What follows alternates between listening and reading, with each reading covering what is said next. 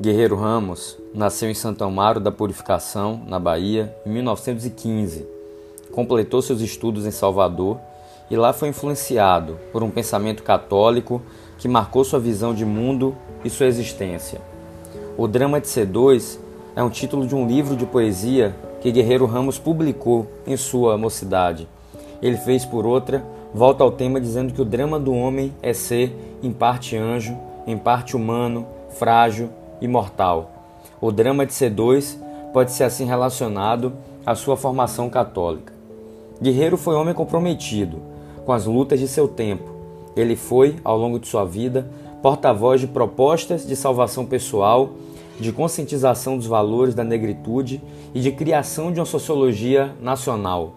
A sociedade brasileira cobrou, entre aspas, desse mulato baiano soluções para inúmeros problemas nacionais ele comprou a cobrança e procurou respondê-la, lançando mão de tudo que acumulou em termos de, conhecimento, desculpa, erudição e vivência.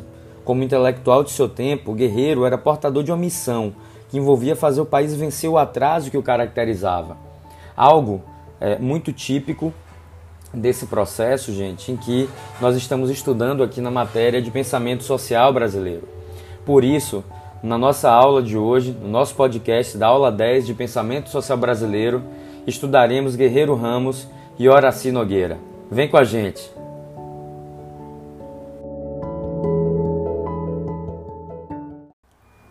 Turma, acabei de ler um trecho do texto sobre Guerreiro Ramos, escrito pela Lúcia Lipe Oliveira, que faz parte aí na página 240 de um capítulo do livro Enigma chamado Brasil, que é a base da nossa bibliografia deste semestre.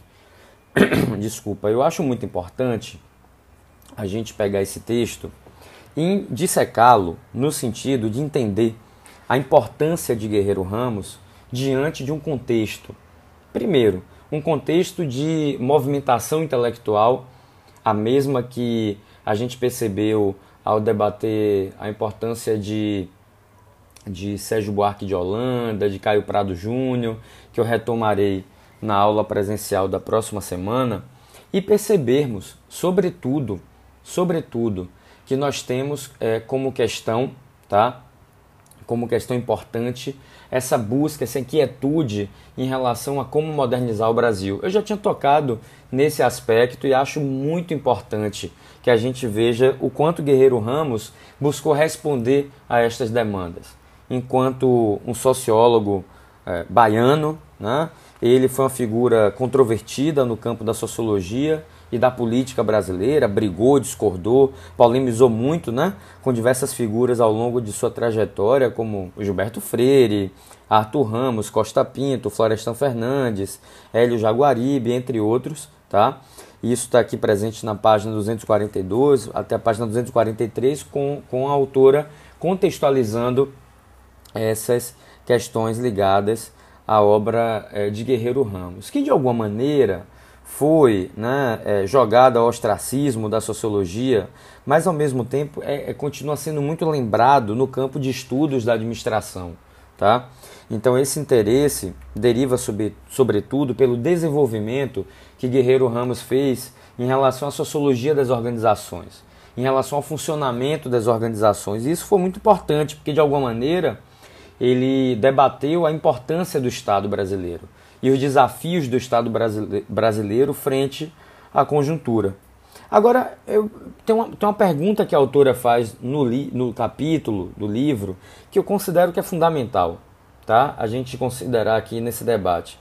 Por que alguns de seus insights né, do Guerreiro Ramos se tornaram tão atuais?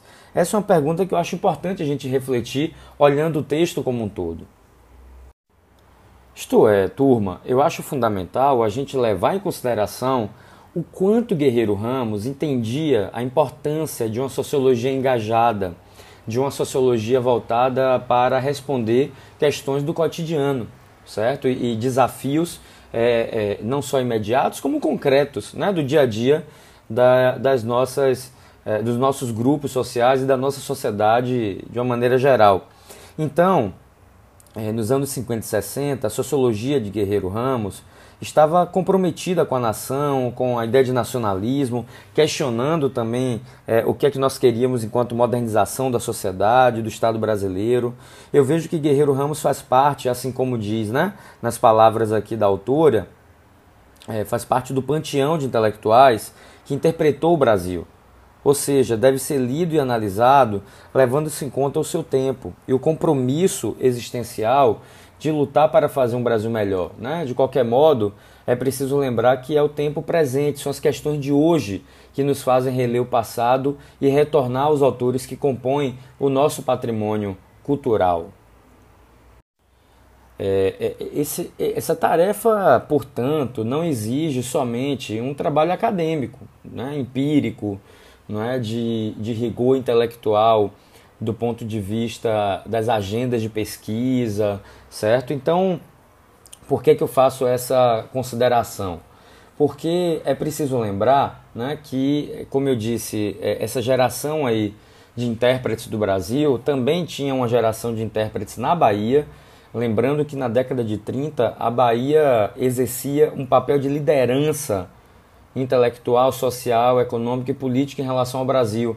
A Bahia sempre foi muito destacada nos aspectos mais amplos é, é, e isso decorre da, da, da do, do, quanto Salvador, do quanto a Bahia, mas sobretudo o recôncavo baiano, junto com Salvador, sempre foram é, é cidades, entre aspas, modernas, né? cosmopolitas, certo? E, e basta a gente olhar para a história e perceber. Então, essa geração é, da qual Guerreiro Ramos fez parte, é, estava preocupada com as questões mais amplas né, de formação da sociedade brasileira e que faz, por exemplo, ele fazer parte com Abdias do Nascimento da criação do Teatro Experimental do Negro, né, fundado em 1944, e buscava sensibilizar o público para os problemas enfrentados pela população negra no Brasil, ou seja, né, de luta antirracista de organização eh, social e política para transformar a mentalidade do povo negro, sobretudo despertando-lhe a consciência de seu valor e cultura, inculcando a dignidade perdida. Então, a experiência dessa proposta do teatro experimental do negro era ressaltar e positivar os valores negros, junto a negros, é, quebrando preconceitos e conseguindo o reconhecimento da cidadania negra e, obviamente, que influenciando também o conjunto da sociedade. Vejam que, como exemplo que eu acabei de falar, Guerreiro Ramos sai dos livros, sai dos bancos da universidade e ingressa em um projeto experimental, político e prático, né?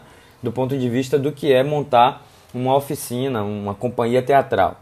Então, essa perspectiva aí, que a gente percebe no texto de defesa né, da, da, de, uma, de uma sociologia mais engajada, é o que vai inclusive levar é, a uma busca de identidade, a uma discussão sobre o conceito de negritude, até do ponto de vista plástico né, das artes, é, importando de autores é, africanos e buscando um debate sobre a negritude envolvendo a produção de uma consciência negra, né, que tinha como fundamento uma tradição dramática africana e uma teatralidade que seria inerente ao negro.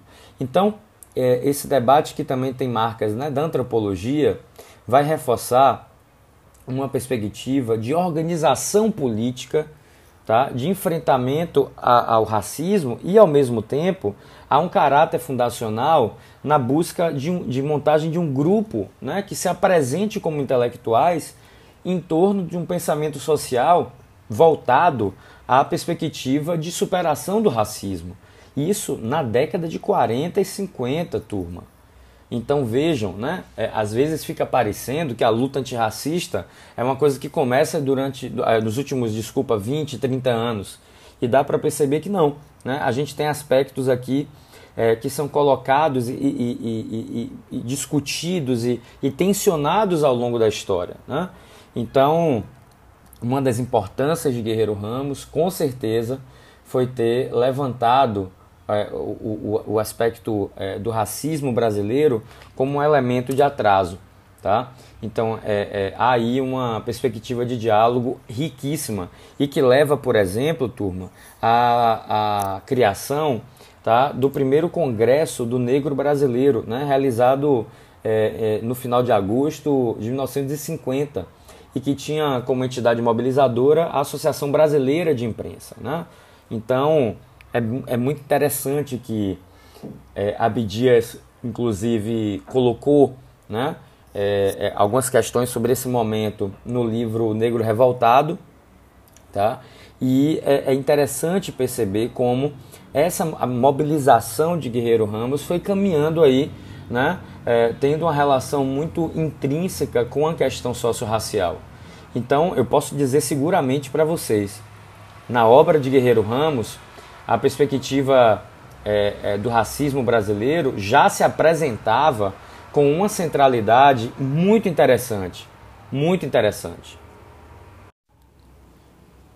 Vamos ler um trecho aqui da Lúcia Lipe Oliveira sobre Guerreiro Ramos. Isso está na página 246. Ela diz: Guerreiro Ramos afirma que a questão do negro não é uniforme no Brasil. Há diferenças regionais e de classe, tá?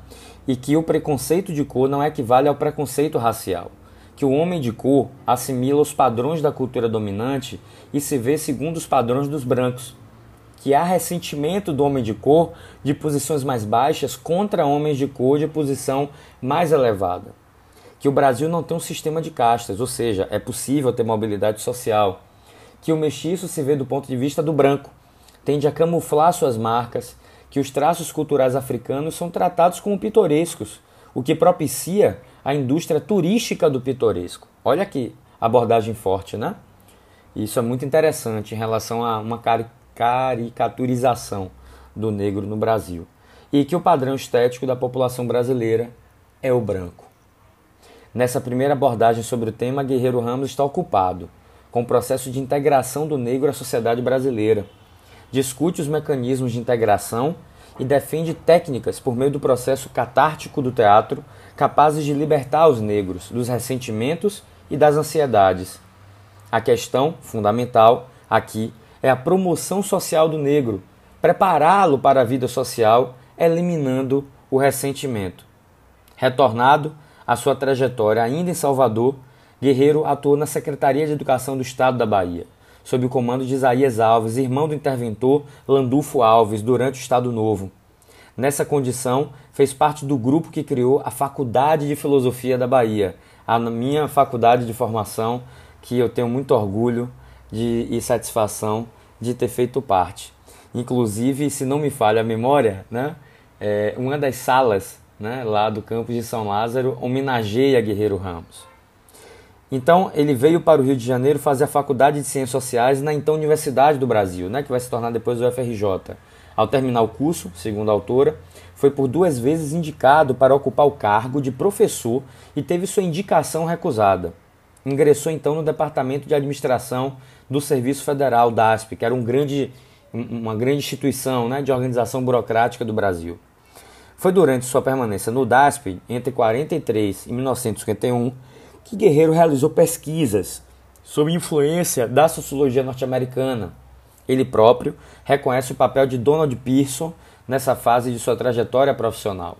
Será no DASP que começará a escrever sobre administração pública, sobre teoria das organizações, sobre padrão de vida da população e sua importância na definição de políticas públicas. Tais trabalhos foram publicados em uma revista muito importante, um periódico fundamental na área e pioneiro, é, intitulado Revista do Serviço Público. Olha como Guerreiro Ramos foi polêmico. Ele critica a antropologia, que segundo ele é alienada tanto pelas categorias quanto pela temática praticada, né? estrutura social, aculturação e mudança são categorias transplantadas, derivadas da antropologia é, que fazia dos povos primitivos um mero material de estudo e apenas racionalizaria a situação colonial. Também para ele, os problemas do negro, assim como dos do índio, devem ser tratados como aspectos particulares do problema nacional e dependem da fase de desenvolvimento econômico do Brasil. As críticas que ele faz também estão voltadas para a sociologia, né? é, ele entendia, por exemplo, que melhor dizendo, né, a, a, ele via a sociologia por meio de três correntes, tá? A primeira, é uma corrente racialista, né, que queria criar um tipo étnico brasileiro que tinha Silvio Romero, Euclides da Cunha, Alberto Torres e Oliveira Viana. É, a segunda corrente com Nina Rodrigues, Arthur Ramos, Gilberto Freire, que via o negro né, se tornando um tema de análise mais, é, voltado, mais voltado para o caráter, o caráter historiográfico né, em relação às sobrevivências da cultura negra. E a terceira corrente, a dele, vai afirmar que a sociologia do negro nada mais é do que uma ideologia, ideologia da brancura. O negro é tido como problema porque a sociedade brasileira é europeizada o branco é o ideal, a norma, o valor, contra os que são portadores de pele escura. Ele considera que a adoção do padrão estético europeu é uma doença social, um fenômeno patológico da psicologia coletiva brasileira, que adota um critério artificial estranho à vida da sociedade. Daí ele falar em patologia social do branco brasileiro, principalmente dos homens do norte e nordeste.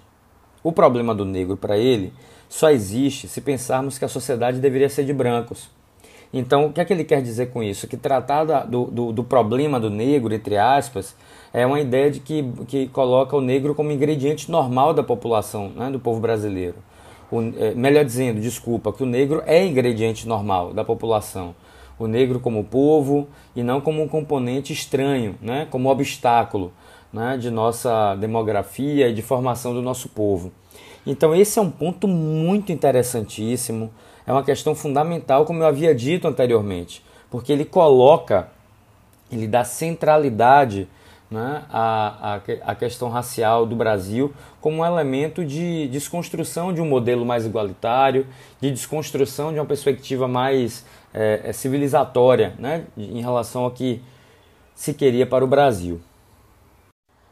Então, assim, no geral, eu, eu vejo como fundamental é, esse olhar sobre Guerreiro Ramos como alguém polêmico, como alguém que construiu uma trajetória é, que, inclusive, é, trouxe essa relação com a sociologia das organizações.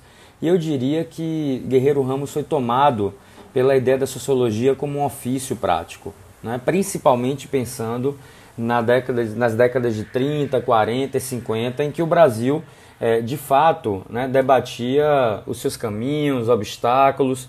E o que é que mais me chama a atenção na obra de Guerreiro Ramos? É exatamente o lugar que ele dá à centralidade do negro né, como aspecto fundamental né, para a construção de um país mais igualitário e é, a contribuição que ele faz para a sociologia das organizações. É muito interessante porque ele também está debatendo um modelo de burocracia no Brasil, um modelo de administração pública no Brasil, tá? Então eu separei um vídeo aqui que eu vou passar agora que é um resumo, né, de um evento sobre Guerreiro Ramos. A gente vai ouvir aqui para fecharmos as análises sobre esse grande pensador é, baiano e brasileiro.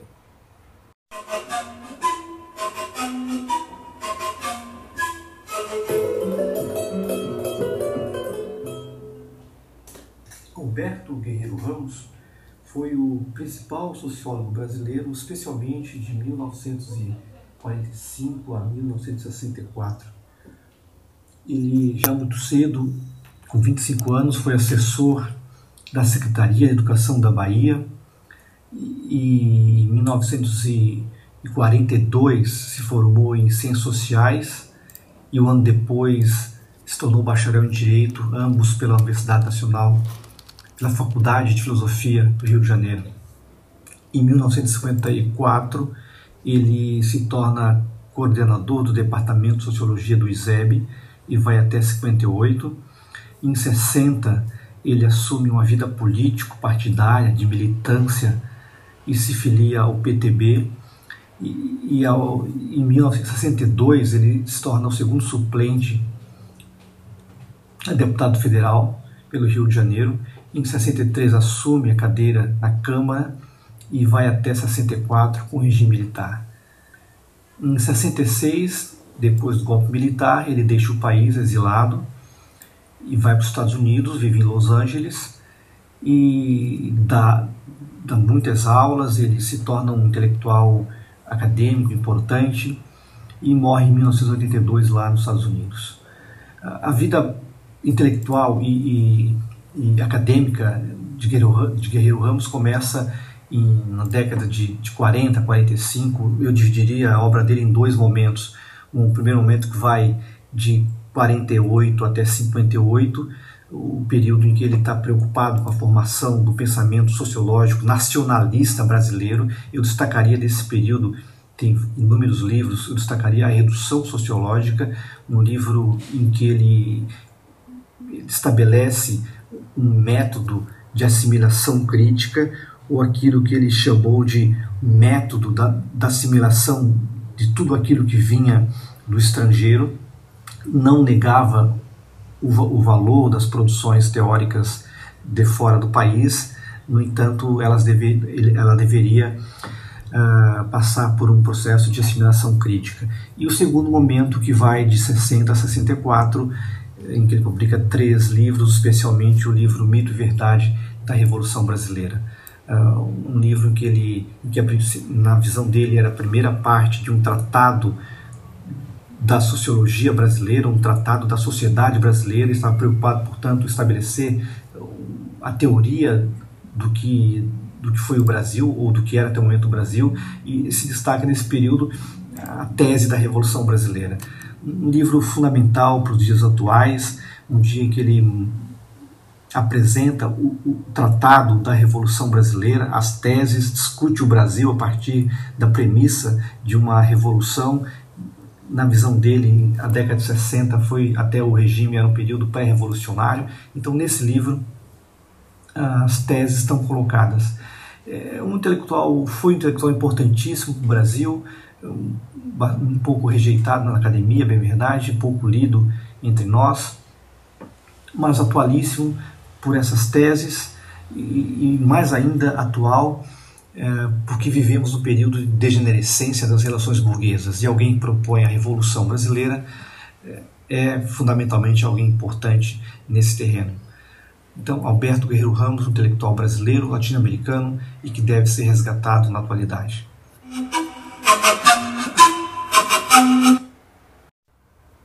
Olha, turma, que bacana essa análise do professor Dalto da Silveira, que é professor do Instituto Federal Catarinense, em um projeto que está no YouTube é, intitulado Pensadores da Pátria Grande. E é muito interessante a gente trazer essa análise do Guerreiro Ramos, um autor que, um pensador que necessita ser mais discutido e, e, e mais aprofundado do ponto de vista da análise, assim como Horaci Nogueira, que a gente vai apresentar agora nessa segunda parte do nosso podcast.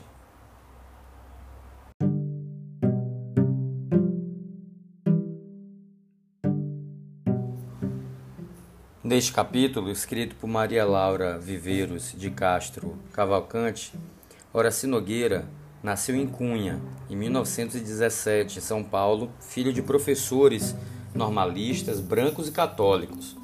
A família mudou-se para Catanduva em 1928 e poucos anos depois para Botucatu, onde Horaci completou o ginásio e trabalhou como repórter e redator do jornal local, o Correio de Botucatu. Nessa época, aderiu ao Partido Comunista, ao qual estaria filiado até os anos 60. Com 19 anos, isolou-se para tratamento de tuberculose em São José dos Campos, fato que logo se tornaria significativo na definição de seus interesses intelectuais. Nesse interim, nesse interim sua família mudou-se para São Paulo, onde Horaci, já refeito, formou-se professor primário. Em 1940, com 23 anos, inscreveu-se no bacharelado em Ciências Políticas e Sociais na Escola Livre de Sociologia e Política. Lá, Horaci tornou-se assistente de Donald Pearson e frequentou cursos de Radcliffe Brown Herbert Baldus, Sérgio Millet, Emilion Villens, entre outros. Pearson realizara seus estudos de pós-graduação nos departamentos de Antropologia e Sociologia da Universidade de Chicago. Seu orientador foi Robert Park, que considerava o Brasil dos importantes centros mundiais de contato racial e cultural. A pesquisa de Pearson sobre as relações raciais na Bahia realizada em 1935 e 37, resultou no clássico Brancos e Pretos na Bahia, traduzido para o português com a colaboração de Horacio Nogueira em 45. Ao ingressar na Escola Livre de Sociologia e Política em 39, Pearson buscou não só desenvolver o ensino da sociologia e da antropologia, incentivando a tradução e divulgação de bibliografia internacional e nacional, como fomentar o aprendizado da pesquisa em ciências sociais por meio de investigações feitas pelos alunos sob sua orientação. Professores e estudantes da escola formavam então uma ativa rede de pesquisadores que incluía também alunos e professores da Faculdade de Filosofia da Universidade de São Paulo, intelectuais do Departamento de Cultura da Prefeitura e folcloristas do movimento folclórico brasileiro. Em 1942, Horaci concluiu o bacharelado e em 1945 o mestrado na sua primeira turma, formada por instituições brasileiras. Seguiu então para o doutoramento na Universidade de Chicago, nos Estados Unidos, sob a orientação de Everett Hughes. Lá fez cursos com Warner, Robert Redfield, Louis Earth, entre outros, nos departamentos de Sociologia e de Antropologia.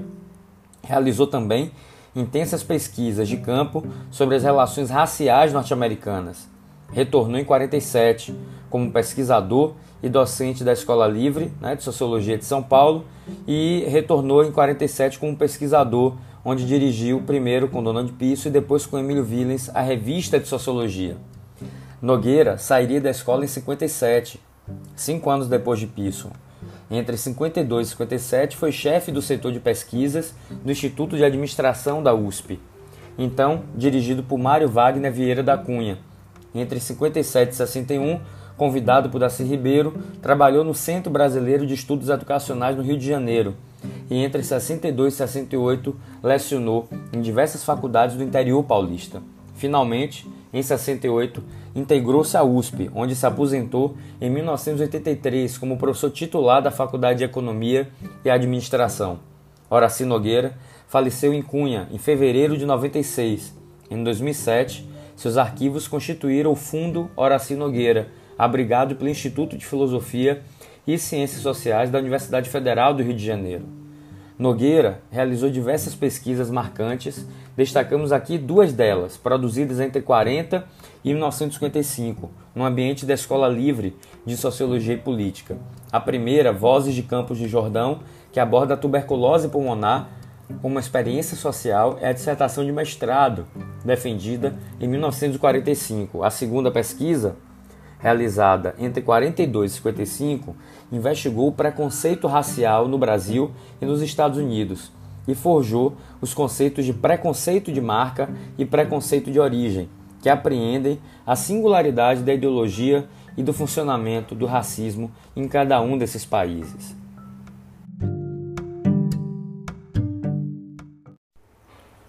Turma, Horaci Nogueira integra uma geração cuja trajetória se entrelaça né, com a das ciências sociais no país. Ele integrou a primeira turma de mestres em ciências sociais formados no país pela Escola Livre de Sociologia e Política né, de São Paulo.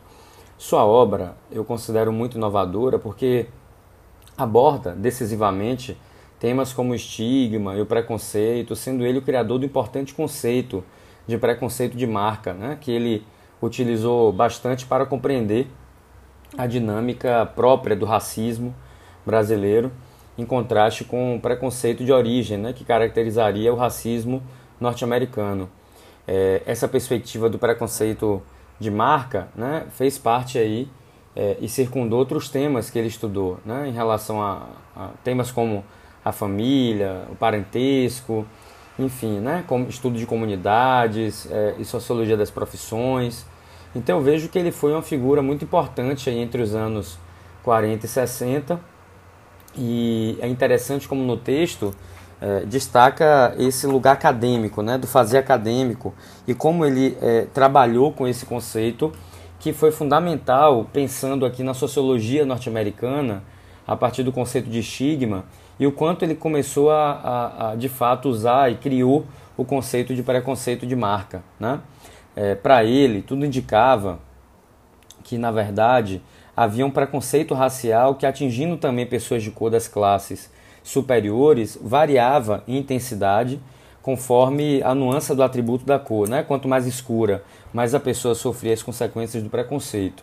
Tudo indicava, turma, que a existência né, de um preconceito racial que diverso daquele encontrado na África do Sul e nos Estados Unidos, seria característico da sociedade brasileira. Então, Horaci Nogueira foi fundamental para demarcar aspectos particulares do racismo no Brasil, tá? Então, para ele, o racismo existe dentro das culturas né, é, e sociedades muito distintas e produz formas de ser, significados e efeitos muito diversos. O conceito que ele criou de preconceito de marca busca compreender a ideologia e o funcionamento do racismo brasileiro. Já o preconceito de origem apreende a forma de ser do racismo norte-americano, tá? Então, essa ideia dele, né, de que no Brasil haveria um preconceito de marca, é que é, ele elege o fenótipo, a aparência racial, como critério para a discriminação. Então, inúmeras gradações classificatórias consideram não só as nuances da cor, né? preto, mulato, mulato claro, escuro, pardo, branco, como também traços fisionômicos, como nariz, lábios, cor dos olhos, tipo de cabelo. Então, a concepção de branco né? e, não, e não branco varia assim muito de indivíduo para indivíduo. Isso está presente no texto, na página 260. Vocês vão poder acompanhar de perto esse conceito que foi fundamental para avançar o debate em torno do racismo no Brasil. Então, talvez, é, é, melhor dizendo, com certeza é, a gente pode identificar é, essa, essa perspectiva como a mais importante. O último livro de Horaci Nogueira, né, O Negro Político, Político Negro, de 1992, examina a carreira do Dr. Casemiro da Rocha, médico baiano negro e chefe político de Cunha, lá em São Paulo, durante a Primeira República. Então ele se baseia num estudo historiográfico, né, é, buscando entender é, o quanto é, é, é o racismo ganha é, características que decorrem do exercício, né, de funcionamento das elites, tá? Sobretudo das elites brancas. Então é, é, interessante que Nogueira, nesse livro, relembra com afeição outros negros e mulatos com quem conviveu em Cunha. Então ele relembra também as situações vividas e amizades mantidas né, com negros em Chicago. Então é uma, é uma obra interessante que ele vai é, apresentar ali já no, no finalzinho da vida, né? E eu considero que, no geral, essa é uma obra muito importante que ficou relativamente de lado, né? É, não foi tão é, popular, ele não se tornou um intérprete tão conhecido. Então, é, eu vejo como fundamental, eu vejo que, melhor dizendo, né, é, existe aí uma centralidade do debate racial é, nas discussões, no pensamento de Horaci Nogueira, que o coloca, portanto, próximo a Guerreiro Ramos, porque os dois deslocam a questão socio-racial como um elemento que mantém o Brasil nas garras do atraso. Então é possível analisar que os dois pensadores caminham juntos, mantêm pontos de contato, exatamente porque trazem o debate socio-racial a um lugar mais central, mais categórico, uma chave central né, no pensamento social e político de ambos. Tá? Então esse é um elemento que eu considero fundamental, sobretudo em uma comparação empiricamente situada, é, no caso de Horaci Nogueira na comparação do racismo no Brasil e nos Estados Unidos, tá? Então é isso. É, nesse momento chegou a hora da gente conversar sobre o Fórum 4.